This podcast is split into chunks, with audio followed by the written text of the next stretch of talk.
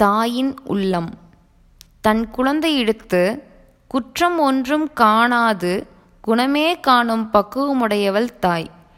என் தாயே உனதருளாலன்றி உய்யுமாறு நான் அறிகிலேன் கடவுளை நோக்கி நாம் ஓரடி சென்றால் அவர் நம்மை நோக்கி பத்தடி வருகிறார்.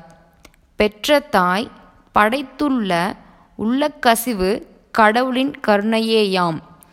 தாயின் உள்ளத்தை அறிபவன் கடவுளின் கருணையை அறிபவன் ஆகிறான்.